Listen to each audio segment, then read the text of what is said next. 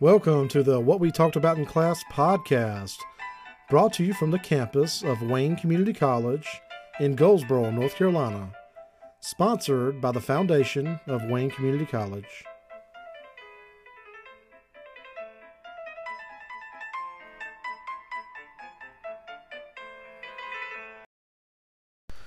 Hey everyone, it's your favorite instructor, Ryan Bradshaw, and this lecture is for Principles of Management.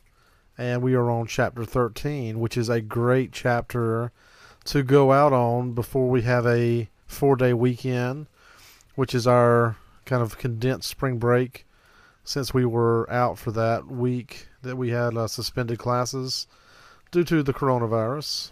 And so, uh, just as a disclaimer, um, I was recording in my van to have kind of a, not quite soundproof experience, but more of a... a quiet experience. But as it's getting hotter and hotter outside, you know, it was eighty-five, eighty-seven degrees today with no airflow, that's getting really difficult. So I'm out on my porch uh, with a nice breeze, and we just had a pretty significant rainstorm, but we now have some kind of residual drizzle going on. And so if you hear rain, or if you hear a little bit of thunder, or if you hear a kid screaming in the background, Uh, just ignore all that. That's fine. This is just uh, how we're doing things now for now. And that's okay. You know, we're changing it up. We're making it work. And since this is a management class, that's what you have to do sometimes. You have to uh, work with the cards you're dealt and keep the show running. The show must go on, right? And so, uh, let's see what we've got to talk about. I sent out an email yesterday, or maybe it was this morning. I send one out every day. Um... I think it was this morning, the one I sent out regarding uh, this new streaming service. This is some news. Um, and I know we talk about movies and food and world events, so we'll we'll start with the movies and, and shows. But anyway, yeah, I had heard about this service a while back, and um, I forget exactly where I heard about it, but it sounded interesting to me. It was, um, I think I heard about it on a podcast, this new service coming. And I went ahead and signed up uh, pre-launch to have access to it from launch day, which was uh, two days ago now. It came out on Monday. I guess if you're listening to this on Thursday, it's three days ago. But in any case, um, I got access to it and downloaded it. And the whole concept behind Quibi is uh, this Quibi stands for Quick Bites, meaning that they are trying to fill a niche for people that don't have a lot of time to watch something, but they want to watch quality content, but they can't sit down and watch a thirty, forty-five minute or hour long program or a two hour movie. And even me, you know, I grew up as a movie buff. I mean, you know, when I was growing up, movies were my thing. I watched a lot of movies. And nowadays, for me to sit down and watch an hour and a half or two hour movie, really, really, really difficult. I mean, I've got three kids, you know, I've got work. I mean, it's just uh, constant, like, you know, every hour of the day I've got something that I need to be doing, you know. So um, usually the movies I watch nowadays, I will watch in probably four or five different segments. You know, I'll watch twenty minutes here, twenty minutes there, you know.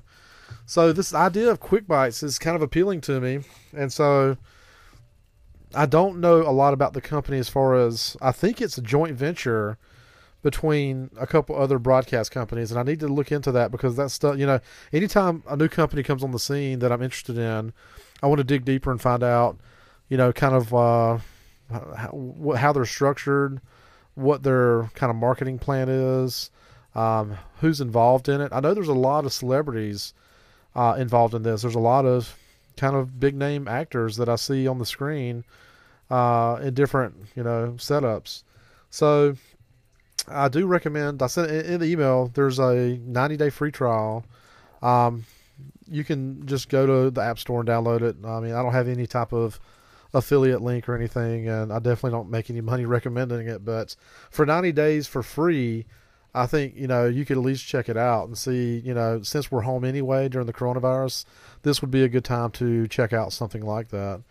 Um, I'll just say from watching it, um, I've watched probably three or four different shows, maybe one episode of some, all all of the episodes of another. I watched one episode of one called Survivor or Survive. I don't I don't know. I think maybe it's Survive. It's got the one of the lead actresses from Game of Thrones. Cannot remember her name. Um, she plays one of the Stark sisters. Can't remember the, can't remember all the details, but it was okay. It was uh, it hasn't got me yet. You know, I might watch some more.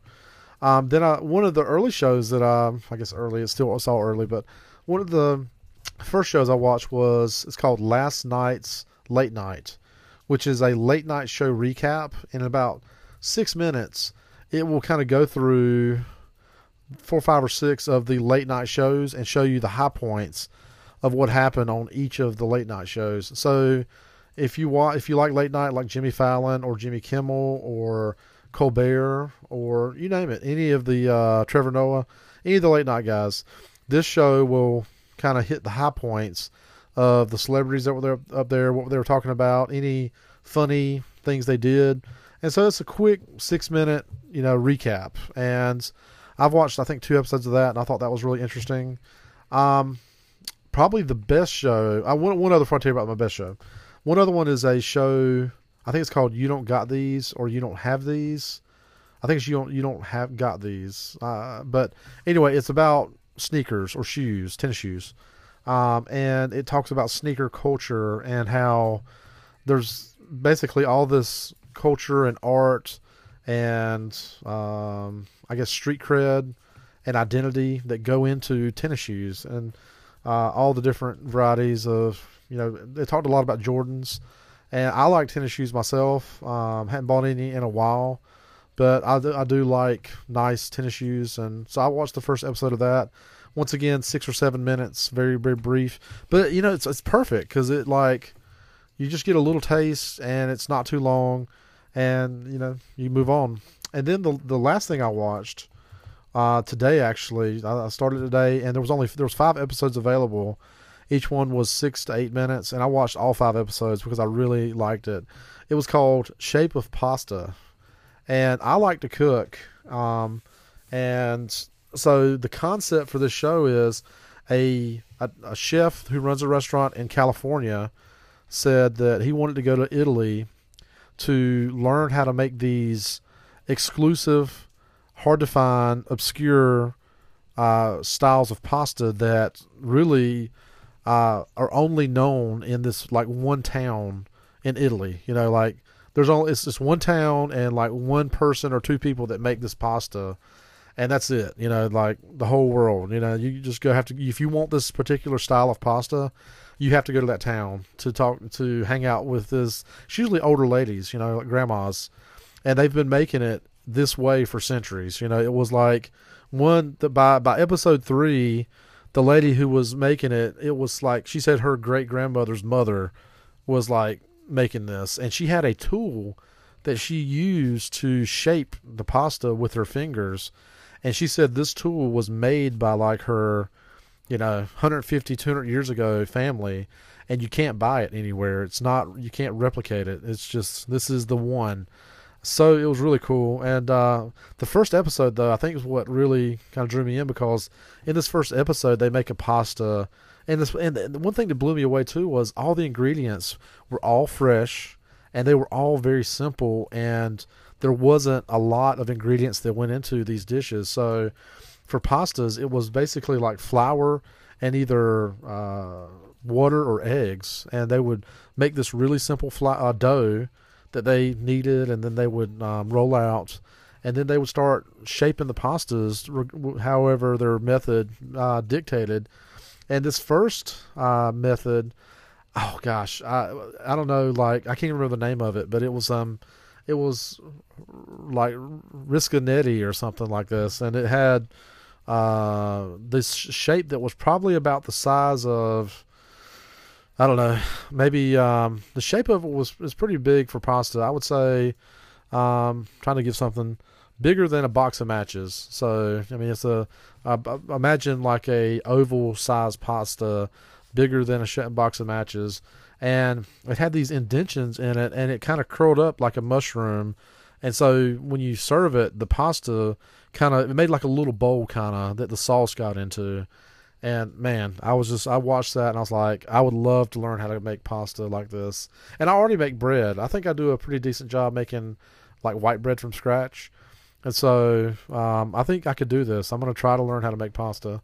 Uh, but the, the problem is it's not hard to make, I don't think, but it's time consuming. It just, I mean, when you're making pasta for, you know, a group of people, yeah, that could be very time consuming. So then you just look at that box of dried pasta that's in your cabinet and think, why didn't I just boil this noodles and go with it?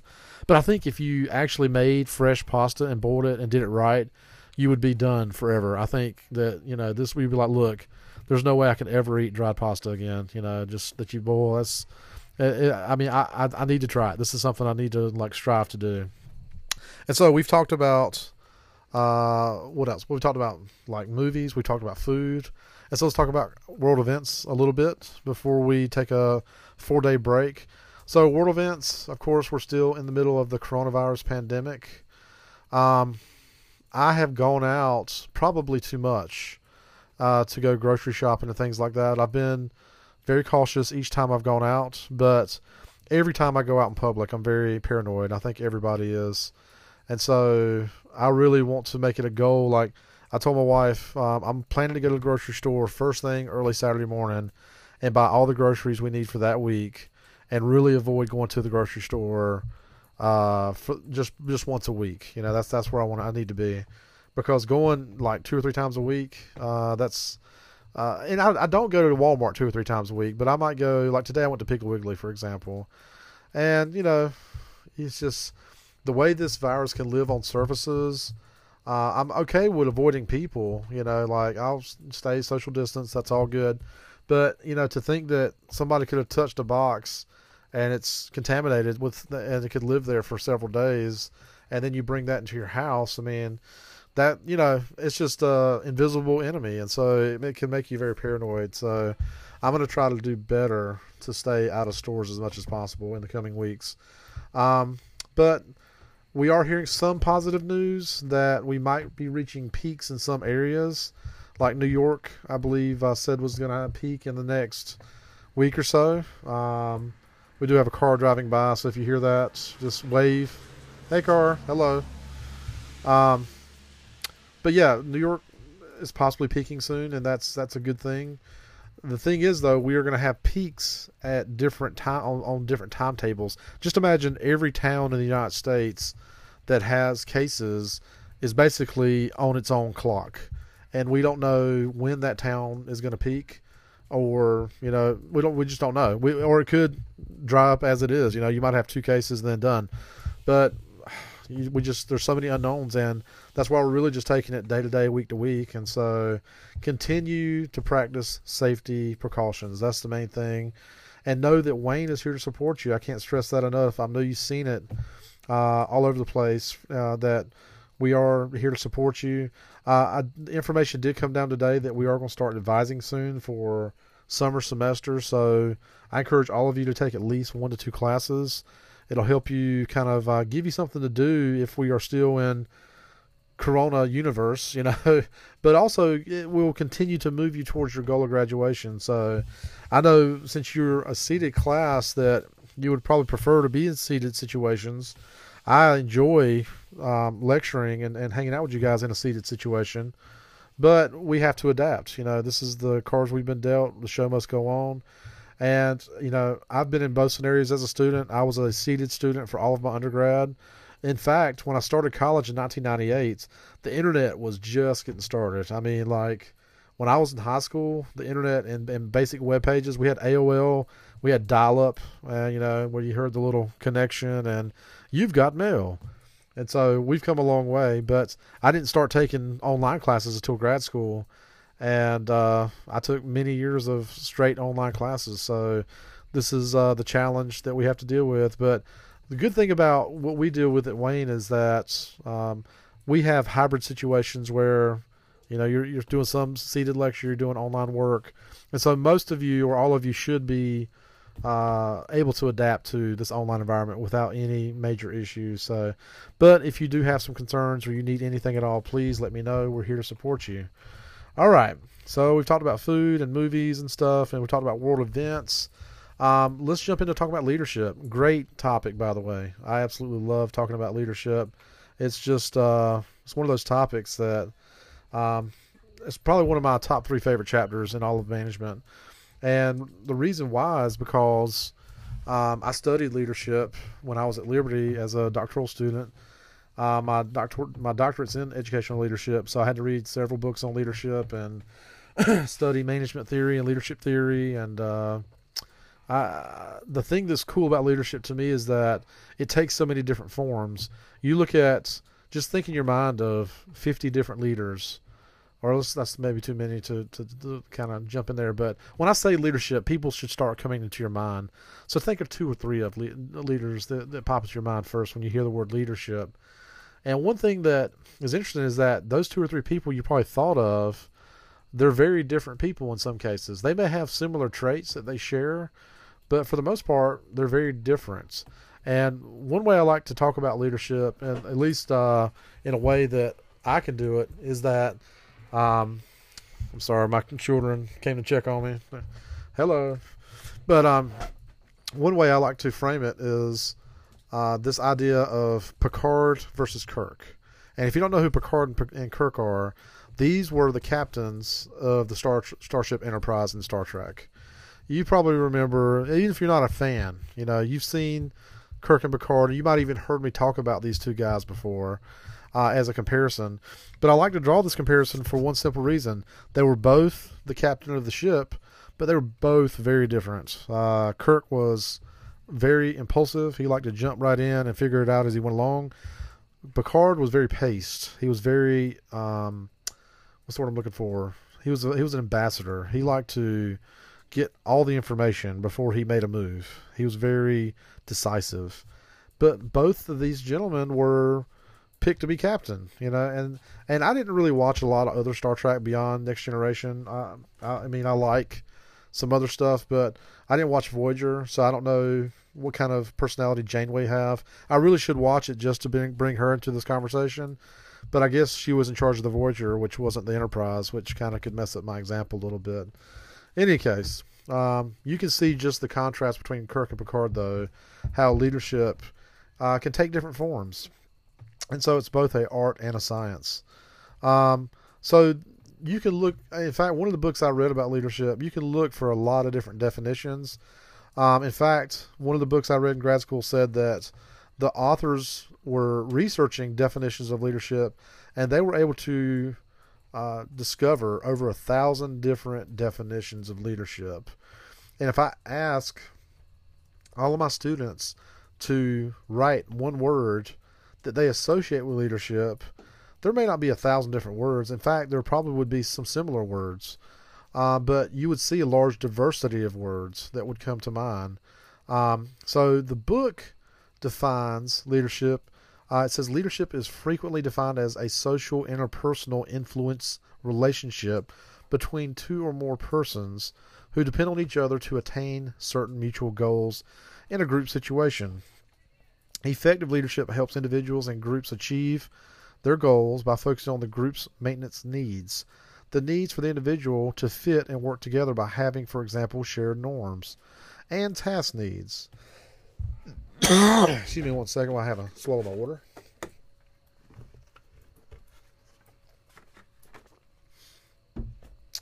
Okay. So, managers versus leaders. So, what do you think the difference is? When I say manager, what does that mean? When I say leader, what does that mean? You know, as far as the difference between the two, I'll tell you. Managers focus on getting things done, and leaders focus on doing things the right way. So managers are focused on, you know, I'm, I've got a list of things I need to do. I'm going to take care of that list. But managers focus on the process and making sure that we're doing things right, doing it the right way.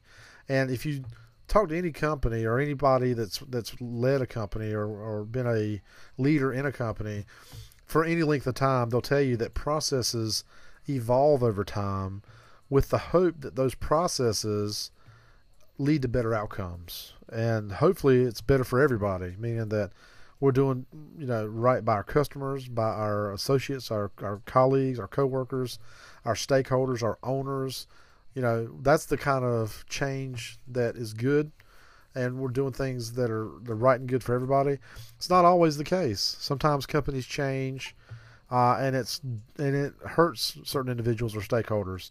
Sometimes companies change, uh, make changes that benefit customers but don't help employees. Or sometimes uh, companies change and it helps employees, uh, but it doesn't do anything for the customers. I mean, there's just all kinds of uh, variables at play. And so leadership is a process, a complex and dynamic exchange relationship built over time between leader and follower, and between leader and the group of followers who depend on each other to attain mutually desired goals. There are several key components to this working relationship: the leader, the followers, the situation, the leadership process, and the consequences or the outcomes. So these are the, the variables at play. Across time, each component interacts with and influences the other components, and whatever consequences, such as leader, follower, trust, are created influence future interactions. As any one of the components changes, so too will leadership. And so over time, you can build trust amongst your colleagues and build trust amongst your followers or subordinates, or you can erode trust. And I'll say that I, I say this about integrity to every class. And if I haven't said it to you yet, I'm going to say it right now, that integrity is such a fragile thing. And, you know, I would say that you should protect your integrity above all things, in your business life and in your personal life. Because if your friends, if your family, if your colleagues, if your coworkers, if your bosses, if your subordinates can't trust you to keep to your word, then you've really lost a lot of clout. You've lost a lot of weight. And people don't want to be around people they, they don't trust. They don't want to work with people they don't trust. They don't want to have relationships with people they don't trust. And you can violate that trust, but what happens is, so the the way I would, a good analogy for this, if you violate a trust with somebody, it's like a scar. Uh, it's like you wound that person in some way, and it heals up, right? The wound heals over time, but there's a scar. There's a reminder that there was a trust violation. And no matter what you do, you never get the one hundred percent pre, pre-violation. It never heals back one hundred percent. There's always a little scar or a wound there. And they always keep that in the back of their minds, like, well, you know, I like this person, I want to trust this person, and I do trust this person, but there's the but. You know, this one time they lied to me, or they, they did something that led me to think this person's untrustworthy, and so now I have to question, is it, is this that one time, you know? And so keeping your word is so valuable. I can't I can't stress that enough. If you do something, or you, you're in a situation where you feel like you've dropped the ball or made a mistake, own it immediately. Guess what? You'll sleep better at night. Guess what? People will trust you more because you made a mistake and you own it immediately. People forgive you for making mistakes. Everybody makes them. But people will be wounded by a violation of trust or some, some type of uh, erosion of trust over time. So keep that in mind. Own your integrity. It's extremely valuable.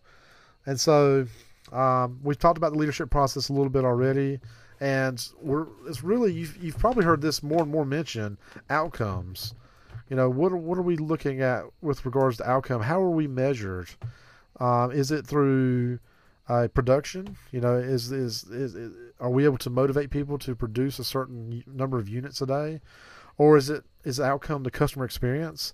Are our customer experience scores at a certain level, and that, that says that we have good outcomes? So you have to understand what your goals are in order to measure those goals and understand what outcomes you're trying to seek. And if that's the case, then it becomes easier to lead because you can have that focus. You can have that singular mission that this is what we're here to do, this is what we're here to achieve, and you can guide people and help them be on that, uh, that message. So leaders are people who take charge or, of or guide the activities of others. They are often seen as the focused or the focus or orchestrator of a group activity, the people who set the tone of the group so that they can move forward to attain its goals. Leaders provide the group with what is required to fulfill its maintenance and task-related needs. The follower is not pa- a passive player. Uh, Edwin Hollander, after many years of studying leadership, suggested that the follower is the most critical factor in any leadership event. It is, after all, the follower who perceives the situation and comes uh, to define the needs that the leader must fulfill. In addition, it is the follower who either rejects the leadership or accepts, I'm sorry, accepts acts of leadership by surrendering his power to the leader to diminish task uncertainty, to define and manage the meaning of the situation to the follower, and to orchestrate the follower's action in pursuit of goal attainments. Context refers to the situation that surrounds the leader and the followers. Situations are multidimensional. And so, uh, as we've had a lot of change recently, right? So, context refers to the situation. We are in the midst of a global pandemic. You've seen leaders in recent days and recent weeks have a complete one eighty on their uh, the way they view the world and the way they um, they thought that they should act prior to this pandemic. As an example, and this is not political; it's just observational. Um, typically, conservatives stand for limited government, balance, or or uh, low low low government spending, things like that. And Democrats or uh, progressives, you know, want to have larger governments, more government programs, things like that. And so that is the fundamental dichotomy between the two parties. Well, when this pandemic hit and unemployment spiked, and when I say spiked, I mean spiked uh, in a way that is unprecedented, and I've used that word a lot. Uh, but it is off the chart spiked. I mean, we were over ten million in two weeks jobless claims, which means that it's probably more than that. But in any case, we're looking to leadership. We're looking to, okay, you know, we knew what the leadership style or philosophy was before all this, but when this hit, all that went out the window. All of a sudden, it's let's get money into the hands of the people. We need to create more government, we need to create more money and more programs to help people. And so the context makes a huge difference. And uh, you may like have a certain leadership style and a way of doing things, but in an event of a crisis, that kind of stuff might go out the window, and you have to do what you have to do to survive uh, as far as Um, keeping the organization afloat. As, let me give you an example in a business context. So let's say that your personal management philosophy is that uh, I don't I don't like to fire people. You know, I like to create an environment where people feel welcome and they should stay, you know, and do a good job. And if they need to leave, that's on their own prerogative, you know. But I'm gonna work with people. If I if you know, occasionally I might have to fire somebody, but for the most part, I want people to feel like Uh, I'm going to help them do better at their job instead of turning them over. Well, that may be a great personal philosophy as a manager and leader, but guess what? If the economy tanks and you're faced with a real situation of, well, it's either lay off half your employees or close the doors to the company, you're going to have to make some tough decisions. And that's what I'm talking about if, with, the, with regards to the context. And so we've talked about the process uh, several times, but let's talk about consequences or outcomes. I've talked about that a little bit. So a number of outcomes or consequences of the leadership process unfolds between the leader, the followers, and the situation. At the group level, two outcomes are important. important. Have the group's maintenance needs been fulfilled? So are we doing what needs to be done in order to make, make sure that the group is being maintained? That's important. Because if we're not doing that, we're actually building a destructive situation that could implode on us. Have the group's tasks needs been met? Meaning, do they have the tools and resources? Um, are they uh, motivated? Are they are they satisfied? Are they able to perform? So these are the two main questions. So let's talk about formal and informal leaders. A formal leader has leadership clout, meaning that they have a title, you know, a manager or a vice president or district manager, whatever it may be, you know, and a informal leader is somebody that takes on leadership roles but may not necessarily be titled with a leadership position. So so that one key person that people listen to, but they're not necessarily a manager, but they they they, they have the respect of the other people. And so that's an informal leader. And so we've got a couple past the leadership. You could be a designated leader, meaning that somebody points to you and appoints you a leader, or you could be an emergent leader that just kind of rises because the dynamics say that uh, they call for leadership to kind of emerge from within. And so let's say that you've never considered being a leader, but you're in a situation where you're in a room with six or seven other people and nobody knows what to do, but you feel like you know what should be done. That could be life telling you it's time to emerge as the leader of the moment. Um, and so leadership, let's talk about this next thing. Leadership as an exercise of influence. There's some things you can do to influence people. You could reward people through uh, intrinsic and extrinsic rewards. Intrinsic means internal. Extrinsic means external. Think when you think intrinsic, things that make people feel good about their jobs, you know, um, You know, internal in, in, internal reward means that you might let people have more autonomy and decision making over their position, more creative control, things that lead to those types of outcomes. Um, but uh, extrinsic reward means recognition, pay, um, awards that you might give them, things like that. Another type of power of influence is coercive, where you th- I don't like the word threaten. But you, you know, you put people in a situation where they have to perform or else, you know. Referent power, the power a person has because others want to associate with her or be accepted by him or her. Expert power is where people look to you as a knowledge leader. And then the last is legitimate power, that you have a right of authority because That that's what you have. So if you interact with a law enforcement officer, law enforcement officer definitely has legitimate power. They've been deputized, and they have legitimate power. And so, um, a couple of the things I want to talk about before we get to the end of the chapter. Um, there is a key person that I have to bring up when when we talk about leadership, and this person is McGregor. Uh, McGregor, um, and he's really like. just a great thought leader when it comes to leadership. Um, McGregor had this idea about theory X and theory Y. Okay.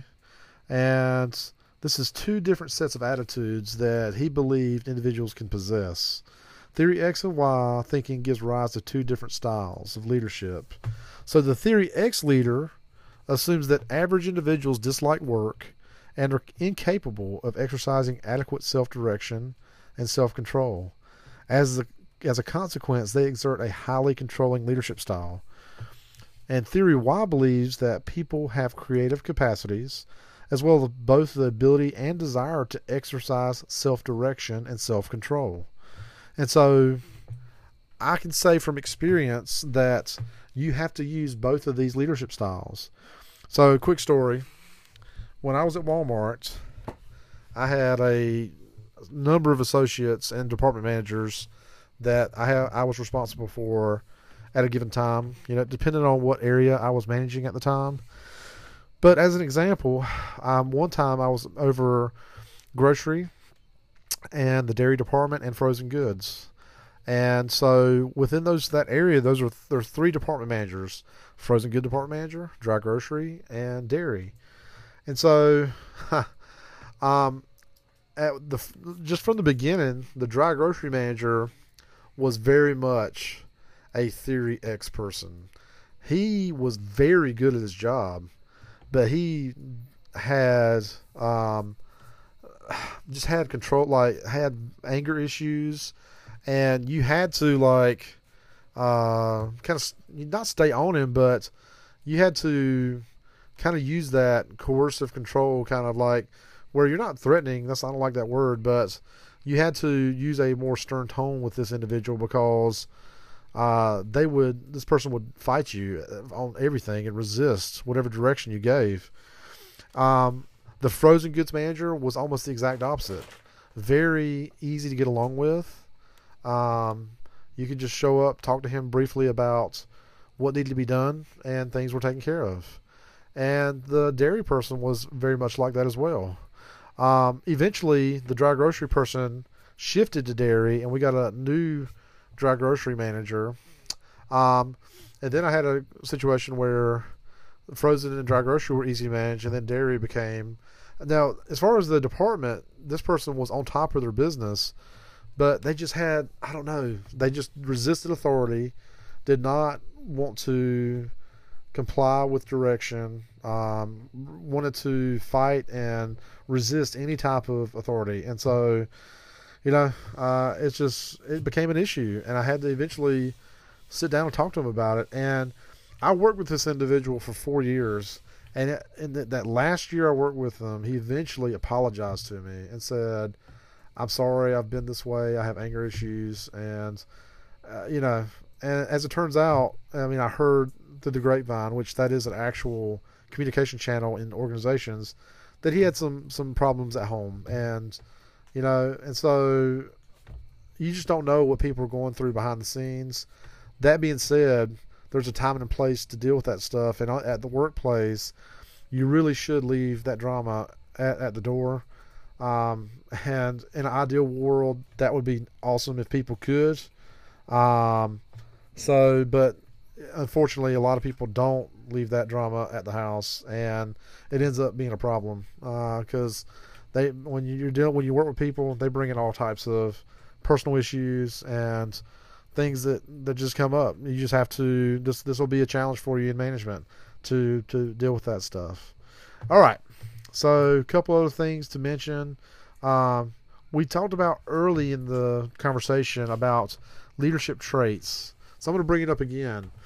What, what do you think, if you had to associate one word with leadership, what would, it, what would it be? You know, think about that for a second. If you had to say this one word equals good leadership, what what would it be? And so early leadership theory was based on this idea of a great man theory of leadership. Some people are born with necessary attributes to be great leaders. Alexander the Great, Julius Caesar, Joan of Arc, Catherine the Great, Napoleon, Mahatma Gandhi are cited as naturally great leaders, born with a set of personal qualities that made them effective leaders. Um, I'm sure you can name many more, you know, M L K, uh, Jesus Christ, you know, people that were able to inspire movements of people and followers, uh, even uh, leaders that we may think are bad leaders like Stalin or Hitler or Mussolini or Castro. Um, these, even though that we may not agree uh, with their political ideologies, and don't get me wrong, these were some bad folks. Um, I'll say that they instill were able to inspire their followers, and they were able to use leadership in an effective way, albeit for a uh, ill purpose. And so, let's talk about leadership traits. Um, the first one is drive. Drive is this, this ambition, this uh, get it done attitude. And I got a somebody that that I've seen recently that really spoke to me when I, I mean, I could just see it when I, when I, it's like, you know, if I asked you to tell me what art is, you might struggle for a minute to tell me, but you know it, you can point to it and say, that's art. And so when you say leadership, um, I can like see it, I can taste it, I can smell it. When I see it on somebody, I just, I, right there. Here's another car driving by. Wave. Hey, car. All right. But yeah, so I was watching T V the other night, just getting an update on the virus, and this general came on T V. This guy named General uh, Semonite, I believe is, I believe is how you pronounce his name. S E M O N I T E, I believe. Semonite? Semonite, yeah. Semonite. And so this guy, from the minute I heard him talk, I heard him talk for like thirty seconds before I decided this guy's got it. He is on fire, driven to get real change done. They built a hospital that they said, well, they didn't build the physical structure, but they went into a structure and created a hospital in like seven days. And they said it would, they would have a thousand beds. They ended up getting three thousand beds in this place. And when I looked at the pictures and watched them do a, a tour, this was a nice triage center. I mean, they had these uh, these these I don't know if it's particle board or some type of uh, dividers they had up, like cubicles they created, and they all, each individual one had curtains and a bed and all these tools and and, and like things that they needed in each little unit. And they had ran oxygen um, piping into the building, so every patient could have o oxygen. I mean, and I mean, this guy was on fire. He's Army Corps of Engineers is, is who he works with. And I was thinking, man, that guy's got the leadership. He's just on fire. He's enthusiastic. And I got to say, you know, every class that I teach seated, I have this exercise where I asked you to get down to your one word that describes you. And you may remember, you may not, but my word is enthusiasm. And I, I stand by this. If you're enthusiastic about something, it makes all the difference in the world. You can be terrible at whatever it is that you're getting into, but because you're enthusiastic, it makes a big difference. Um, I've seen people do like do things that I thought, man, that person's never going to do this, you know, and they go in there with enthusiasm, with this sense of adventure and desire to learn, and then before you know it, they're doing it, and I'm sitting there thinking, well, I was, I'm a fool. I, I, I, I, didn't, I didn't realize they would be able to do this, and they're doing it. And so enthusiasm and drive can take you places. There's a great book by a guy named Daniel Pink. I might have mentioned this to you. It's called Drive: The Surprising Truth About What Motivates Us. One of the best books I've ever read. Uh, it's definitely in the top, probably in the top twenty-five, because I've got a lot of books that I like, but really, really good book. And it, probably, it is my favorite book on motivation because it taught me a lot. And the main thing it taught me was is that what we believe motivates us is actually contrary to what actually does motivate us. If you ask people what motivates you, a lot of people would say, you know, money and prestige and and uh, advancement, achievement, and, you know, clout and these things. And that's all. It sounds good and it makes sense, but what really motivates people is this internal desire, like, to do things that you feel connected to. And so, like, you could you could go out and make millions of dollars, and that's great, nothing wrong with that.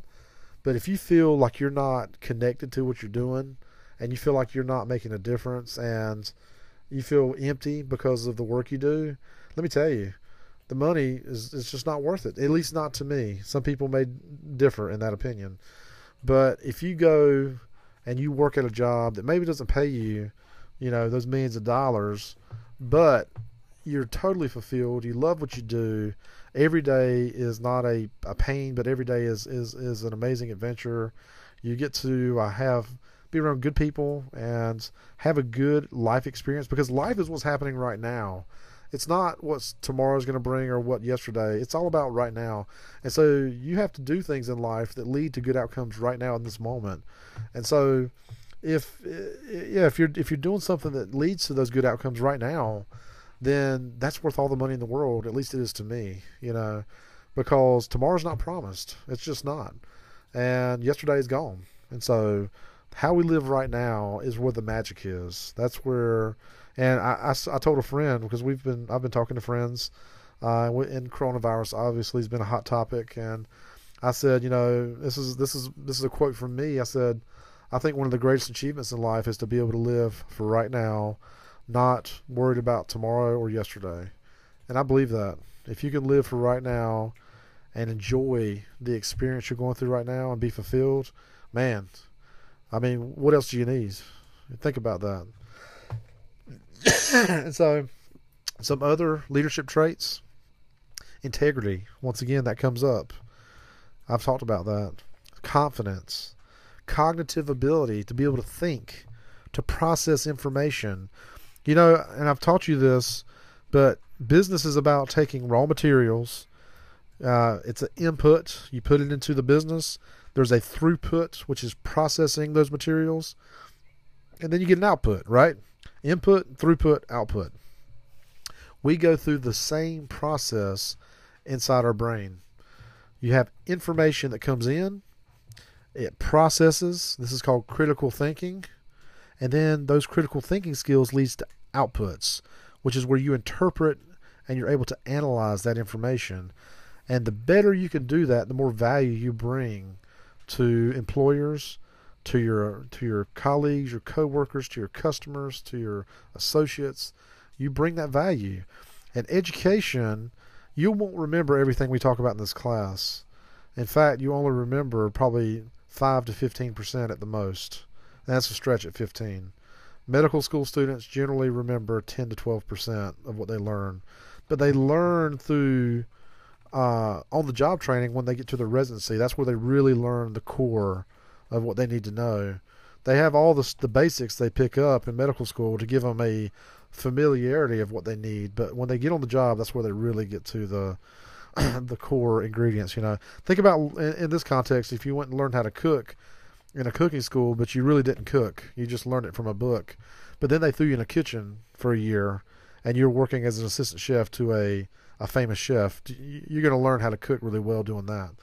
And so cognitive ability, how do we expand our minds through learning, through reading, through writing, through intellectual activities that challenge us.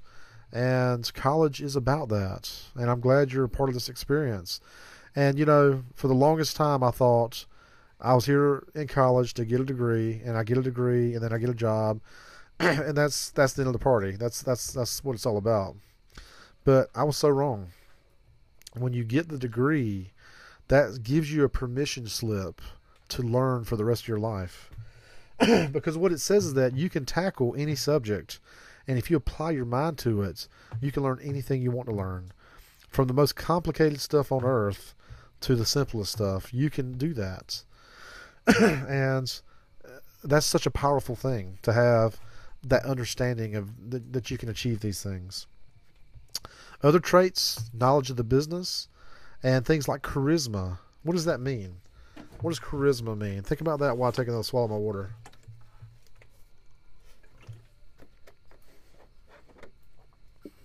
Mm-hmm. So, charisma is defined as personal magnetism. It's this ability to draw people in. And you probably know about people in your life that everybody just seems to flock to. They're just the coolest people. They're the happiest people. They smile all the time. They seem to always just, just have something good to say, you know. It's great to be around people like that, right? You know, I'm, the first person that popped in my mind was is this lady that she's passed away now, but her name was Miss Beth Holland, and she's quite a character. Uh, she lived, or her her house was about uh, two miles or so from my parents' house in Sampson County, but uh, the last part of her life she spent running a little country store, and it's called Beth's, and I used to work third shift at Walmart, and when I got off from third shift, I'd be heading home. It was usually eight or nine o'clock in the morning, you know, and closer to nine or ten most of the time, to be honest. But um, but when I got off, I was hungry. It's dinner time for me, right? And so I'd stop in at Beth's, and I'd walk in there, and Beth was always happy to see me. She'd say, "Hey, son," and she was just a very friendly and accommodating and welcoming person. And people hung out in her store, and they ate, you know, her, her breakfast, they ate her lunch. She baked cakes throughout the day, and she would have these wonderful cakes on the counter. My favorite was caramel. Oh, man. I tell you, that's uh, that's a shame, because I still like, like, uh, I still hate the fact that I'll never have another Beth caramel cake. And, you know, I just, if I ever find somebody or somewhere that makes a cake comparable, it'll be amazing. But she had this very, very good caramel cake that would just, it was just, it's almost indescribable how good it was. Um, and so, I mean, we would, in fact, it was so good that I had it for my birthday cakes on more than one occasion. I think my wife had it for her birthday cake on more than one occasion. And so, but she had this charisma about her, this personal magnetism. She drew people in. She was a leader in the community, even though she was not a formal leader. She wasn't a mayor or a city council person or on the board of education. But this, this, this business was about a mile from the high school, and the kids would go in there and visit with her. She had this, this charisma, this magnetism, this ability to connect with people. And although she could get mad every once in a while, but for the most part, she was very happy and uh, content and seemed to be doing what she liked to do, which was cook. And so she didn't make hardly any money running this business. It was pretty much like a break even, maybe a little bit of profit. There wasn't much profit. But for her, it was being able to do what she loved every day of her life, which is get up and cook for people and hang out with her friends who are her customers. And so do you see what I'm trying to say to you is that it's all about finding what you love in life and sticking with that. It's not about the money. I mean, I, I, I can I argue with people all the time about this, like, you know, that they say, oh, you got you got to make so much money, you got to do this. You know, don't get me wrong, I would love to make more money, and hopefully eventually I'll make more money. But you got to uh, find that thing you connect with and find that thing you love. I saw this survey. It's been, it's been some time ago now, that said that four out of five people don't like their job, and that's really sad. You know, to think that such a big chunk of our society spends a third of their life working a job that they don't like. What's that all about? I don't get it. I do get it, but, you know, it just seems like it's so backwards.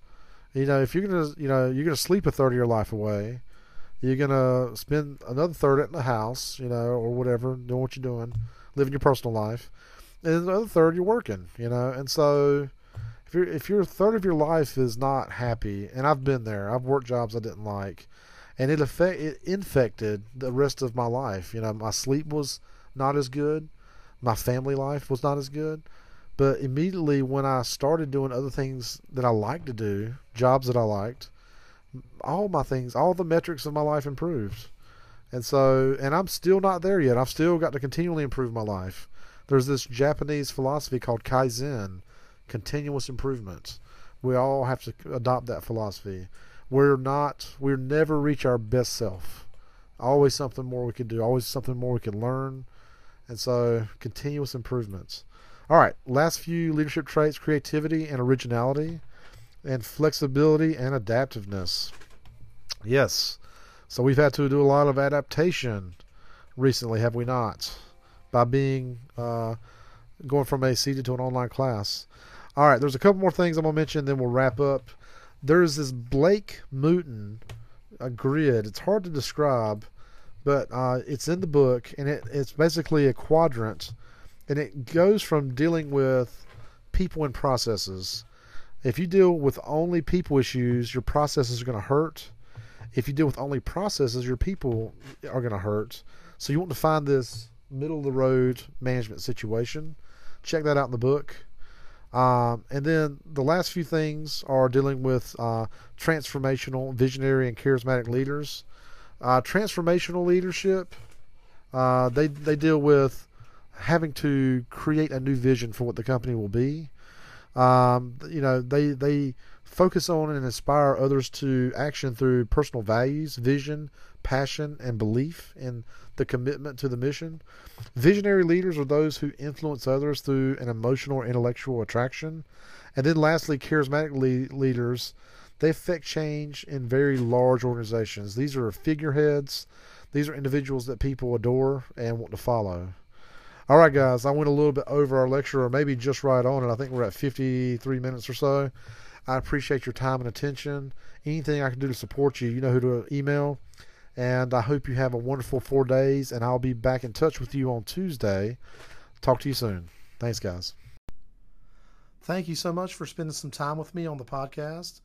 I hope you got something out of it and learned something that you can use in the world and share with others. If you did like it, please indicate so by liking, sharing, or going to Apple Podcasts and leaving a review. Until next time, I wish you well.